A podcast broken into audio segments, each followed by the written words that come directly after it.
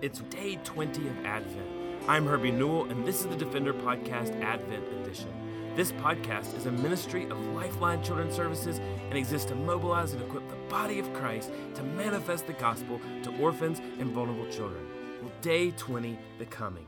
Luke 2:52 says, "And Jesus increased in wisdom and in stature and in favor with God and man." You know, sometimes it's easy to forget that Jesus lived through every stage of life that we live through. The scriptures don't preserve for us much of, uh, of, of or record much about what Jesus' life looked like between birth and adulthood. But perhaps it's because there's not much to draw from in those growing up experiences of Jesus. You see, the difference between Jesus and us is not in how he grew up, but rather that he remained faithful to God at every stage of life. Day by day, Jesus lived a perfect life of obedience in complete presence of God, and he never experienced broken fellowship with God. Jesus' earthly character was being molded and shaped perfectly because God's character is his character. He lived sinlessly not because he was passing a test, but because that's truly who he is. He displayed evidence in his everyday life through his perfection of why we needed him to come to fix our imperfection.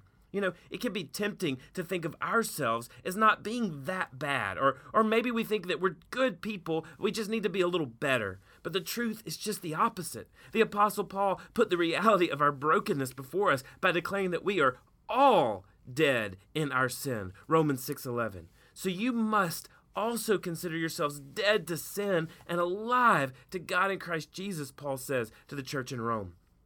Without exception, every one of us on our own is as dead as we can be. Our sin is utter rebellion against God and has rendered us without life and beyond resuscitation. That's really stark, and we probably don't like to think of it that way. We reason, well, how dead can we really be? We're still walking and talking. We can't really be that dead. Oh, it's the same lie that the serpent told to Eve in the garden. Oh, you will not surely die, right? Just because we haven't died an immediate physical death does not mean that we aren't dead. Sin has certainly hurt us, sin has destroyed us. We may not feel dead, but we are dead in our sins and trespasses. And even when confronted with the facts, it's easier to pretend that our sin is wounding us, oh, but that it can't or it won't finish the job. We often act more like it's just a mortal wound that might kill us one day in the future. But let's live it up today while it's still called today. But we are the perfect sin procrastinators. Why deal with something serious today when we reason that it may not be due today? We, we like to think we're better off than we really are and that we have more time than we truly have. It's not popular to think of yourself as dead.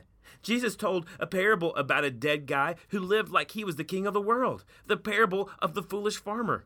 Luke 12, verses 16 through 20, reports this parable to us when it says that Jesus told them a parable saying, The land of a rich man produced plentifully. And he thought to himself, What shall I do? For I have nowhere to store my crops. And he said, I will do this. I will tear down my barns, and I'll build larger ones. And there I will store all my grain and my goods. And I will say to my soul, Soul, you have ample goods laid up for many years. Relax, eat, drink, be merry. But God said to him, Fool, this night your soul is required of you, and the things you have prepared, whose will they be? Beloved, we are dead, and we need Jesus' life to take the place of our death. It can be an inviting lie to believe that we have within us the same ability to grow in wisdom and stature and in favor with God and man, just like Jesus did. But the truth is, without trusting your life completely into the life of Jesus, you are powerless. Without Jesus, we don't get better.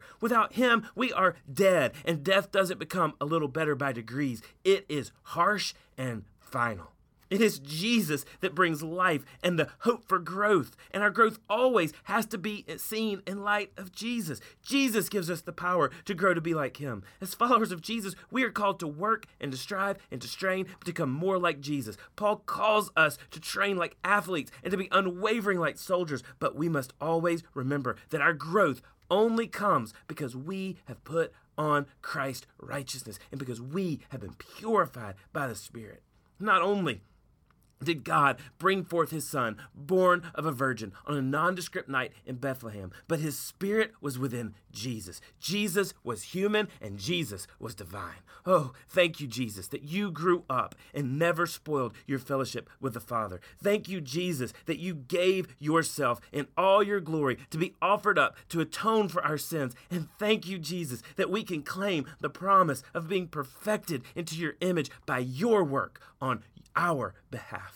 Oh, holy night. The stars are brightly shining. It is the night of our dear Savior's birth. Long lay the world in sin and error pining till he appeared, and the soul felt its worth. A thrill of hope, and the weary world rejoices. For yonder breaks a new and glorious morn. Oh, fall on your knees. Oh, hear the angel voices. Oh, night divine. Oh, night when Christ was born. That night was holy. His birth was holy because he was holy. And because he came as holy, this leads to the best news of all. You don't have to be dead, but you can be redeemed.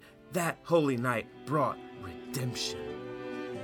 Thanks for listening to the Defender Podcast Advent Edition. Please visit lifelinechild.org backslash advent to receive a free download of Lifeline's Advent cards and join us as we anticipate the coming of Jesus our Savior. For more information or to connect with me, please visit herbienewell.com. To partner with Lifeline, visit lifelinechild.org.